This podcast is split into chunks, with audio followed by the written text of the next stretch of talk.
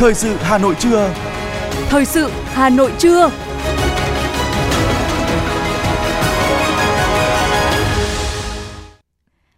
Kính chào quý vị và các bạn. Bây giờ là chương trình thời sự của Đài Phát thanh Truyền hình Hà Nội trên sóng phát thanh. Hôm nay Chủ nhật ngày 27 tháng 8 năm 2023, chương trình có những nội dung chính sau đây.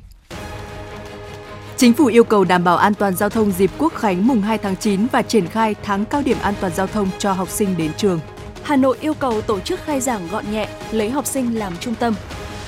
Việt Nam hút vốn FDI chất lượng thông qua chính sách về kinh tế tuần hoàn. Dự kiến dành 145 tỷ đồng để hỗ trợ người lao động mất việc. Phần tin thế giới có những thông tin. Nga tập trận ngăn chặn tàu nước ngoài xâm nhập trên biển Barents. Việt Nam sẽ sử dụng mã QR để giao dịch tại Đông Nam Á. Mỹ công bố danh sách 388 người vẫn mất tích sau vụ cháy rừng ở Hawaii. Sau đây là nội dung chi tiết.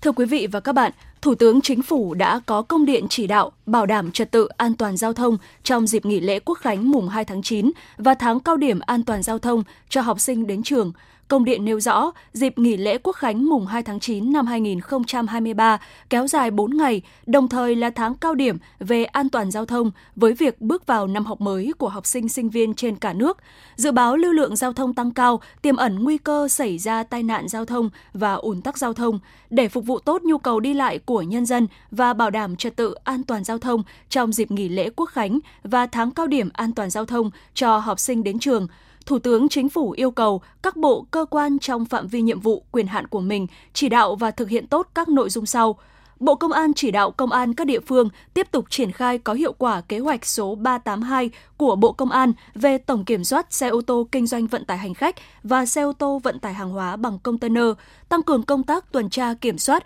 xử lý nghiêm các hành vi vi phạm trật tự an toàn giao thông. Bộ Giao thông Vận tải chỉ đạo các cơ quan trực thuộc Bộ, các sở giao thông vận tải và các đơn vị kinh doanh vận tải có phương án bảo đảm năng lực, chất lượng và an toàn đối với hoạt động vận tải hành khách và hàng hóa, nhất là dịch vụ vận chuyển hành khách bằng đường bộ, đường thủy và đường hàng không trong dịp nghỉ lễ Quốc khánh và hoạt động đi lại của học sinh sinh viên.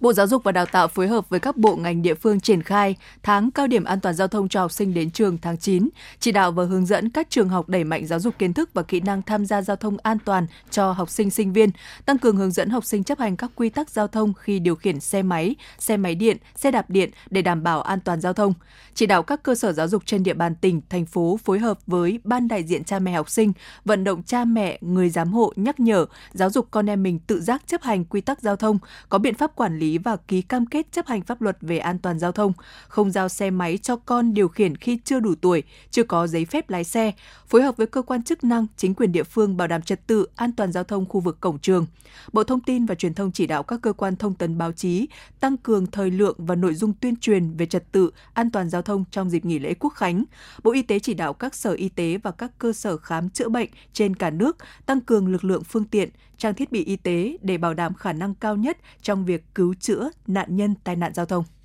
Ủy ban nhân dân các tỉnh thành phố trực thuộc trung ương chỉ đạo các cơ quan, ngành, lực lượng chức năng tăng cường tuyên truyền vận động nhân dân, du khách chấp hành các quy định pháp luật về trật tự an toàn giao thông, tổ chức các hoạt động tuyên truyền vận động các dòng họ gia đình tích cực nhắc nhở vận động con em trong độ tuổi thanh thiếu niên, nhất là học sinh không điều khiển xe mô tô, xe máy khi chưa đủ tuổi, chưa có giấy phép lái xe, tăng cường phối hợp giữa lực lượng chức năng, nhà trường, gia đình trong việc quản lý và giáo dục học sinh về trật tự an toàn giao thông các bộ ngành địa phương tổ chức trực theo chế độ 24 trên 7 và báo cáo tình hình bảo đảm trật tự an toàn giao thông trong 4 ngày nghỉ lễ quốc khánh về Ủy ban An toàn giao thông quốc gia, trong đó báo cáo nhanh hàng ngày gửi trước 14 giờ, báo cáo tổng hợp của 4 ngày gửi trước 14 giờ 30 phút ngày 4 tháng 9 năm 2023 để tổng hợp báo cáo Thủ tướng Chính phủ.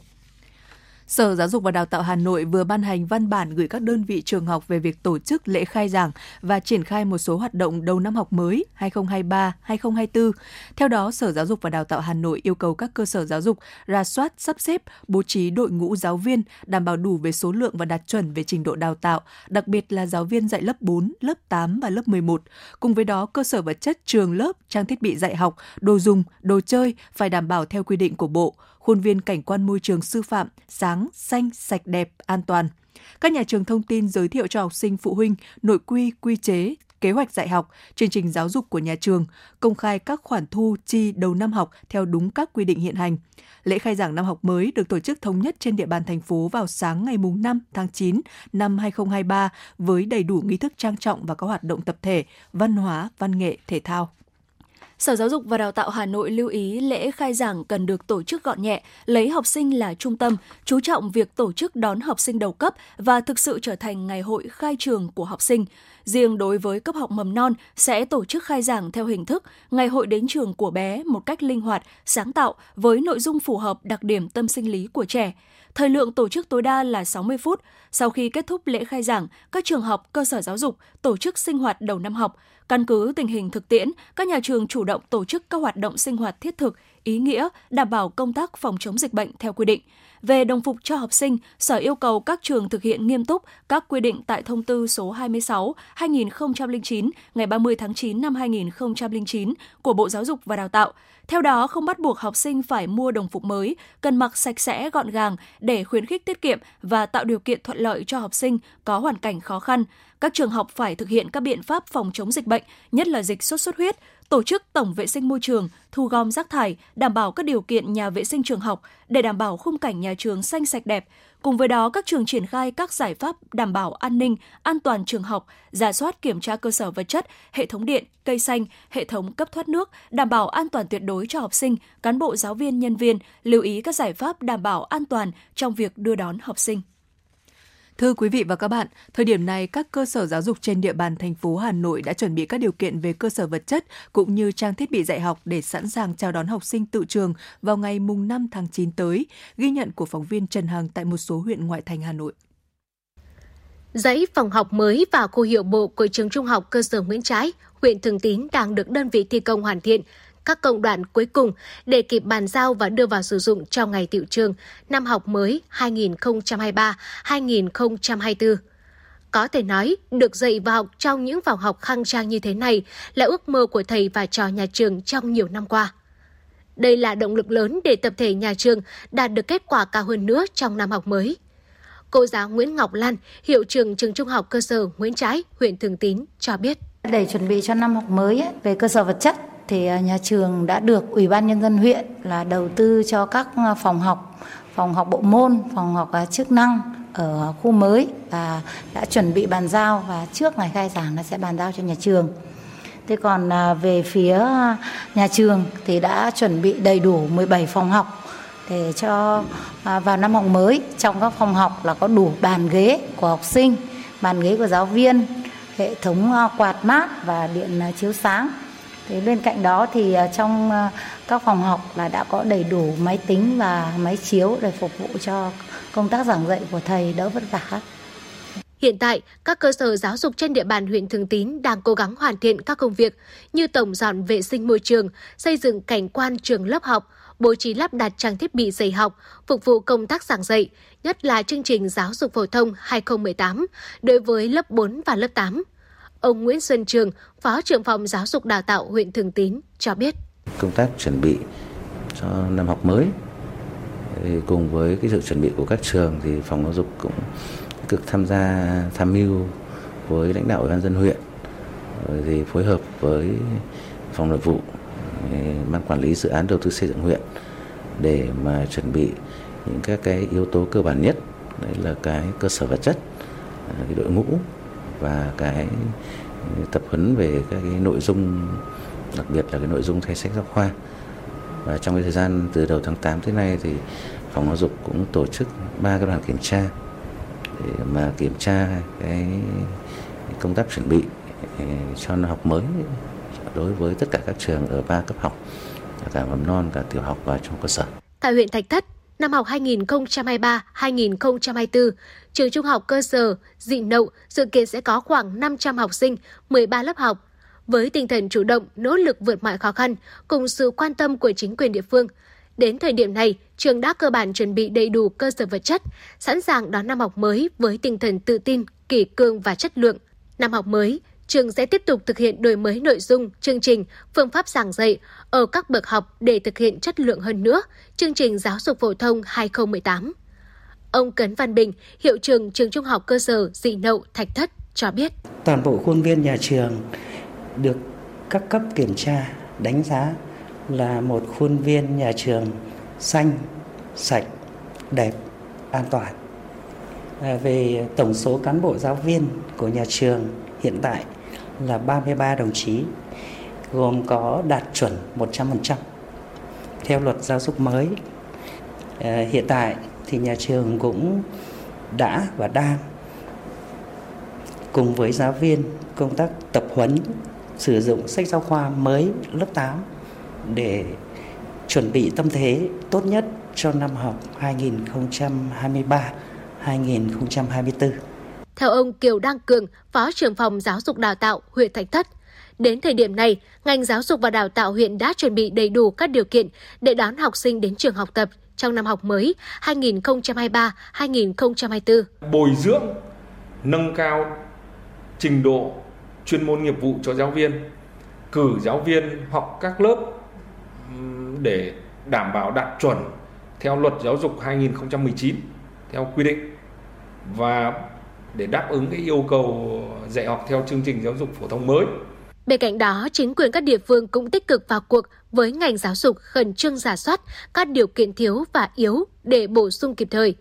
Ông Lê Đại Thăng, Phó Chủ tịch Ủy ban Nhân dân thị xã Sơn Tây cho biết.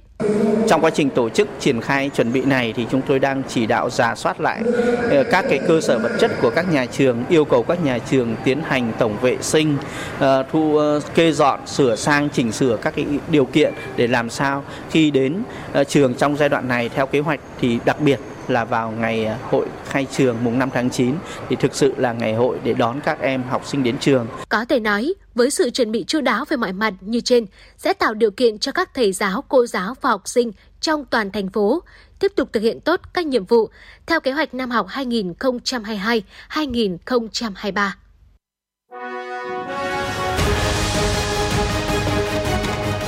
Thời sự Hà Nội, nhanh, chính xác, tương tác cao. Thời sự Hà Nội, nhanh, chính xác, tương tác cao.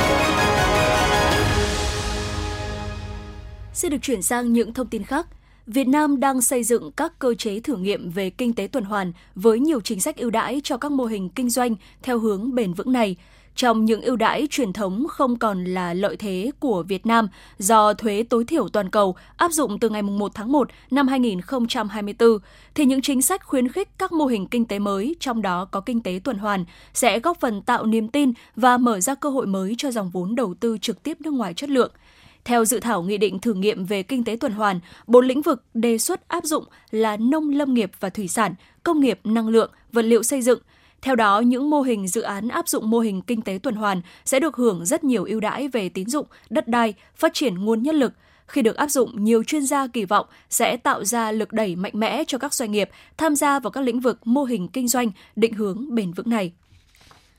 Tin từ Cục Du lịch Quốc gia Việt Nam, trong 2 tháng vừa qua, lượng khách du lịch quốc tế tăng liên tiếp mặc dù chưa vào mùa cao điểm. Tháng 7, lượng khách quốc tế đạt 1 triệu lượt, tháng 8 ước đạt 1,2 triệu lượt, tăng 15,4% so với tháng trước. Lượng khách du lịch nội địa tháng 8 ước đạt 9,5 triệu lượt khách, tăng 18,7% so với cùng kỳ năm trước, trong đó có khoảng 6,3 triệu lượt khách có lưu trú. Tính chung 8 tháng đầu năm nay, lượng khách quốc tế đạt 7,8 triệu lượt và 86 triệu lượt khách nội địa. Như vậy, về lượng khách quốc tế, ngành du lịch có nhiều khả năng sớm hoàn thành mục tiêu đề ra, thậm chí còn rất nhiều dư địa để tiếp tục tăng trưởng khi bước vào mùa cao điểm du lịch quốc tế cuối năm. Bộ Giao thông Vận tải vừa lấy ý kiến các bộ ngành hiệp hội lần 2 về chính sách hỗ trợ chuyển đổi sang xe ô tô điện, trong đó có đề xuất người dùng khi mua ô tô điện sẽ được hỗ trợ khoảng 1.000 đô la Mỹ một xe. Liên quan đến việc lấy ý kiến lần 2, Bộ Giao thông Vận tải đề nghị các bộ ngành góp ý trước ngày 28 tháng 8 để tổng hợp báo cáo Thủ tướng trước ngày 30 tháng 8. Ngoài chính sách hỗ trợ người mua xe, doanh nghiệp vận tải chuyển đổi sử dụng ô tô điện cũng được đề xuất ưu đãi vốn vay, xe buýt điện được trợ giá cao hơn xe buýt thường. Dịp nghỉ lễ Quốc khánh mùng 2 tháng 9 năm nay, nhu cầu vận chuyển không tăng so với cùng kỳ năm 2022. Hiện tại giá vé máy bay của các hãng hàng không ổn định, tỷ lệ lấp đầy tính từ 31 tháng 8 đến mùng 5 tháng 9 trên các đường bay trục cũng như các đường bay du lịch ở mức thấp, lượng ghế cung ứng còn lại vẫn còn dồi dào. Đây là số liệu mới nhất từ Cục Hàng không Việt Nam. Cụ thể các đường bay trục Hà Nội, thành phố Hồ Chí Minh, Đà Nẵng, tỷ lệ lấp đầy chuyến bay mới đạt từ 30 đến 40%. Đối với các đường bay du lịch, ngoại trừ đường bay từ Hà Nội đến Phú Quốc, Bình Định và Côn Đảo hay đường bay từ thành phố Hồ Chí Minh đi Bình Định có tỷ lệ đặt chỗ trên 40%, còn các đường bay khác đều đang ở mức thấp, dao động từ 25 đến dưới 40%. Thời điểm hiện tại, giá vé của các hãng hàng không ổn định nhưng có thể sẽ có xu hướng tăng cao vào ngày đầu của chiều đi và ngày cuối của chiều về trong kỳ nghỉ lễ. Tổng Liên đoàn Lao động Việt Nam mới ban hành văn bản số 7785 nhằm tiếp tục thực hiện các chính sách hỗ trợ đoàn viên công đoàn, người lao động bị giảm thời gian làm việc, chấm dứt hợp đồng lao động do doanh nghiệp bị cắt giảm đơn hàng. Đây là đợt hỗ trợ lần 2 trong năm nay của Quỹ Tài chính Công đoàn. Theo đó, đối tượng được hỗ trợ sẽ là đoàn viên, người lao động làm việc theo hợp đồng lao động tại doanh nghiệp có đóng kinh phí công đoàn trước ngày 1 tháng 4 năm 2023 bị chấm dứt hợp đồng lao động do doanh nghiệp bị cắt giảm đơn hàng nhưng không không đủ điều kiện hưởng trợ cấp thất nghiệp. Thời gian thực hiện hỗ trợ từ ngày 1 tháng 4 năm 2023 đến hết ngày 31 tháng 12 tới. Mức hỗ trợ cho đoàn viên công đoàn từ 1 triệu đồng đến 3 triệu đồng. Người lao động không là đoàn viên công đoàn được hưởng mức hỗ trợ bằng 70% so với mức hỗ trợ đối với người lao động là đoàn viên công đoàn.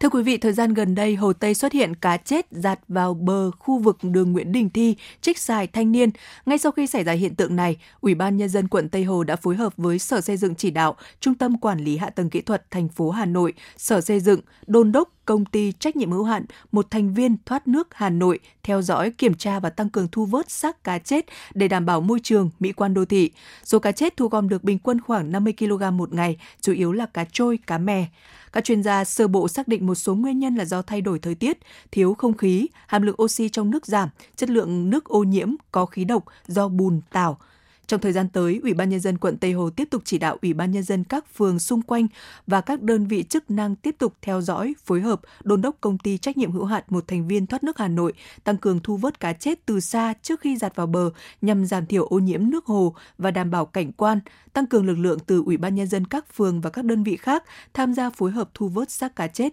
nếu cá chết nhiều. Thưa quý vị và các bạn, Tháng 7 âm lịch, mùa Vu Lan báo hiếu, xá tội vong nhân theo truyền thống của dân tộc ta, nhà nhà và các cơ sở đình đền, chùa, miếu trên địa bàn thành phố sẽ có nhiều hoạt động tín ngưỡng tưởng nhớ đến đấng sinh thành và những người thân yêu đã khuất, trong đó có các hoạt động đốt đồ vàng mã, nhưng hành động này rất dễ biến thành nguy cơ hỏa hoạn. Phản ánh của phóng viên thời sự. Tại những khu tập thể cũ, ngõ nhỏ, dây điện chằng chịt, không có nơi để đốt vàng mã nên nhiều người loay hoay tìm nơi để đốt. Khi không có nơi để hóa vàng thì vỉa hè, lòng đường là nơi được trưng dụng. Thế nhưng, mang ra đường cũng chẳng có lò hóa. Cứ thế tàn khói bay nghi ngút. Ông Nguyễn Văn Trung, phường Tân Mai, quận Hoàng Mai và bà Nguyễn Thị Thanh ở phường Đồng Xuân, quận Hoàn Kiếm nói. Trong nhà thì không thể để đốt được rồi mà kể cả nghe cái nhiều lúc ở trên các này là thể đốt mình phải có ý người ta lên xuống dưới đất này để mà đốt vàng không để cho nó các cái tàn nó bay ra lung tung nó bay ra lung tung là nó sẽ ảnh hưởng đến những mỹ quan mà lại đồng thời nó sẽ ảnh hưởng đến các cái ờ, an toàn của, của xe cộ ở đây. Cái tàn nó bay lên cao thì sẽ xảy ra cháy, chập dây điện mà dây điện đây chẳng chịt nhiều lắm. Theo phân tích của Công an thành phố Hà Nội, tại các chung cư thường lắp đặt trạm biến áp, máy phát điện, hệ thống cấp thoát nước, hệ thống ga trung tâm. Do đó, chỉ cần một trong những hệ thống kỹ thuật gặp sự cố hoặc không sử dụng đúng quy trình cũng có thể gây mất an toàn về phòng cháy chữa cháy. Còn tại các khu nhà ở thuộc 4 quận lõi cơ bản đều nhỏ hẹp, có chứa nhiều đồ dễ cháy, tiềm ẩn nguy cơ rủi ro. Nguyên nhân chính dẫn đến cháy thời gian qua tại các hộ dân đều xuất phát từ việc bất cẩn do sử dụng khí đốt và điện dẫn, dẫn đến phát sinh nguồn lửa, nguồn nhiệt gây cháy. Mặc dù còn tiềm ẩn nhiều nguy cơ gây cháy, song trên thực tế, qua các đợt kiểm tra của Công an thành phố Hà Nội, phát hiện các cơ sở, hộ sản xuất kinh doanh, người dân còn nhiều bất cẩn, thiếu sót trong việc sử dụng điện như hệ thống điện không đảm bảo an toàn, các mối nối không đúng kỹ thuật, thiết bị điện phát nhiệt để gần vật dễ cháy nổ, dây dẫn điện bị quá tải, bong chóc lớp cách điện, tiềm ẩn nguy cơ gây chạm, chập điện dẫn đến cháy nổ. Trung tá Nguyễn Hồng Nam, Phó trưởng Công an quận Hoàng Mai và Thiếu tá Đỗ Danh Luân, Cục Cảnh sát Phòng cháy chữa cháy và Cứu nạn Cứu hộ Bộ Công an nói. Về cái công tác phòng cháy chữa cháy cứu nạn cứu hộ trên địa bàn, đặc biệt lưu ý tuyên truyền sâu rộng đến người dân à, các cái hoạt động về à, tín ngưỡng trong cái dịp à, lễ Tết là đốt vàng mã tại các khu nhà ở riêng lẻ À, nhà chung cư. Để vàng mã thì chúng ta phải có người trông coi, tránh việc khi mà chúng ta đốt mà chúng ta không trông coi có thể uh, gió có thể làm lửa của nến tràn ra hoặc là hương không may bị gãy rơi xuống khu vực vàng mã chúng ta không để ý có thể gây ra cháy nổ. Khi mang vàng mã đi đốt thì chúng ta lưu ý rằng là phải đốt vàng mã ở đúng nơi quy định. Thứ nhất đó là gì? Ở những nơi thoáng nhưng phải kín gió cách xa với khu vực mà có các cái phương tiện giao thông ví dụ và các cái chất dễ cháy như xăng dầu hoặc xe ô tô xe máy nên mua những cái ờ, thùng tôn để chúng ta khi đốt thì đảm bảo rằng là vàng mã không bay đi và không gây cháy lan sang các cái khu vực khác. Theo thống kê chưa đầy đủ, mỗi năm cả nước đốt gần 50.000 tấn vàng mã. Riêng tại Hà Nội tiêu thụ trên 400 tỷ đồng cho phong tục này. Kéo theo đó là những nguy cơ hỏa hoạn luôn rình rập. Mỗi năm, địa bàn thành phố Hà Nội xảy ra hàng chục vụ cháy do thắp hương thờ cúng, không chỉ tại các hộ gia đình mà cháy còn xảy ra tại các đình chùa gây thiệt hại lớn. Bởi vậy, không chỉ các hộ gia đình, mỗi người dân du khách khi đến tham quan lễ bái cần có ý thức trong phòng cháy chữa cháy bởi chỉ một chút bất cẩn sơ suất trong các hoạt động diễn ra tại các cơ sở thờ tự đều có thể gây ra những hậu quả cháy nổ khôn lường. Mỗi hộ gia đình hãy chủ động chuẩn bị phương án thoát nạn khi có cháy xảy ra, dự kiến các lối thoát nạn khác ngoài cửa chính như ban công, lô ra sân thượng, hiên mái hay sang nhà bên cạnh.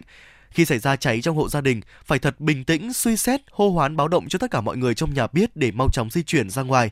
Khi thoát qua khu vực có khói lửa, hãy dùng khăn mềm thấm nước hoặc mặt nạ phòng độc để che chắn mặt cơ thể. Tuyệt đối không núp trong phòng nhà vệ sinh, đồng thời báo ngay cho lực lượng cảnh sát phòng cháy chữa cháy theo số máy miễn phí 114.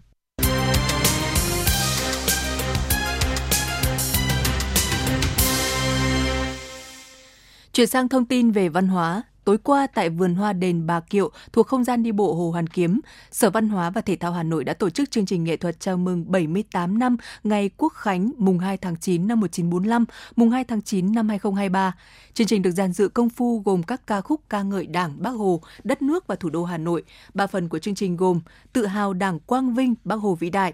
Việt Nam quê hương tôi, Hà Nội linh thiêng hào hoa, được thể hiện trong không khí hào hùng, lúc thì lắng động, để lại nhiều cảm xúc cho người xem.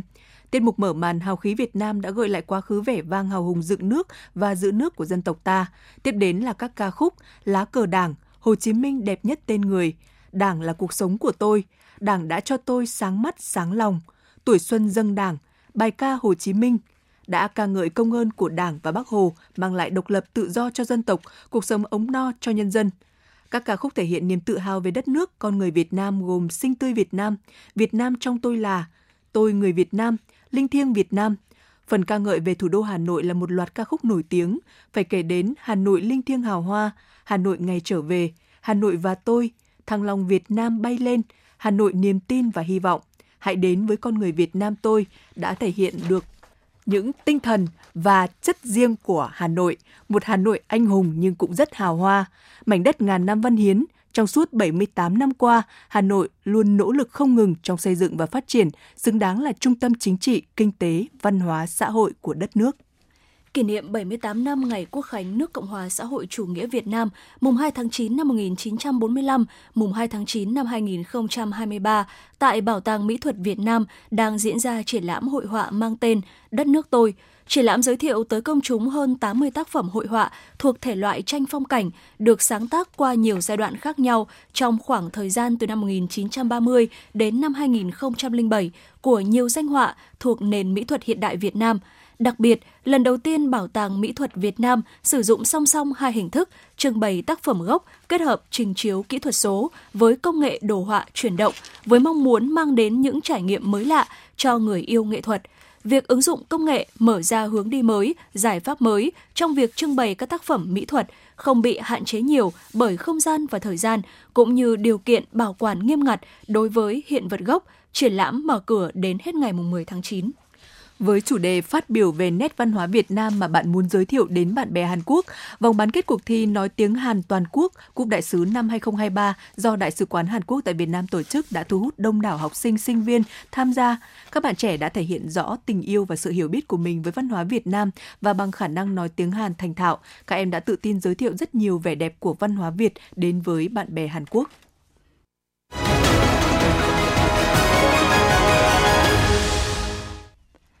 Quý thính giả đang nghe chương trình thời sự của Đài Phát thanh Truyền hình Hà Nội sẽ được chuyển sang những thông tin quốc tế. Việt Nam, Philippines và Brunei sẽ tham gia hệ thống thanh toán mã QR liên kết khu vực nhằm thúc đẩy sử dụng đồng nội tệ và giảm phụ thuộc vào đô la Mỹ. Trước đó, một số nền kinh tế lớn của Đông Nam Á khác cũng tham gia và đạt được những tiến triển lớn, bao gồm Indonesia, Thái Lan, Malaysia và Singapore.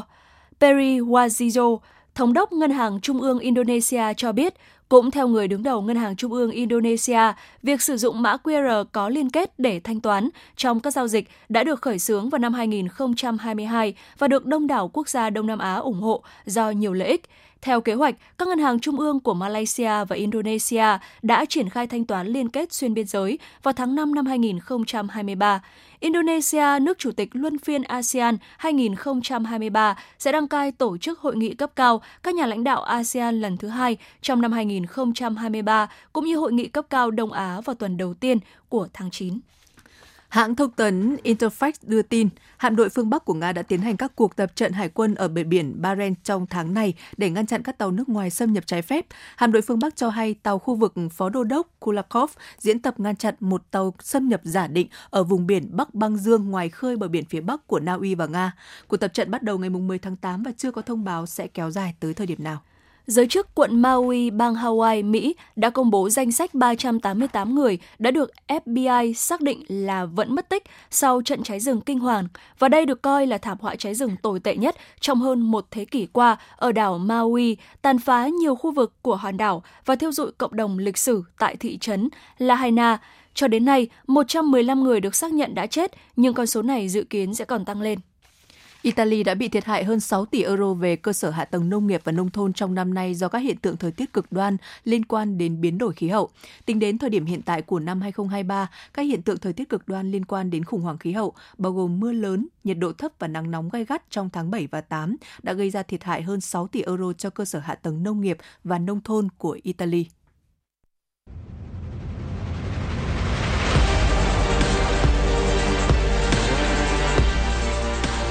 Bản tin thể thao. Bản tin thể thao.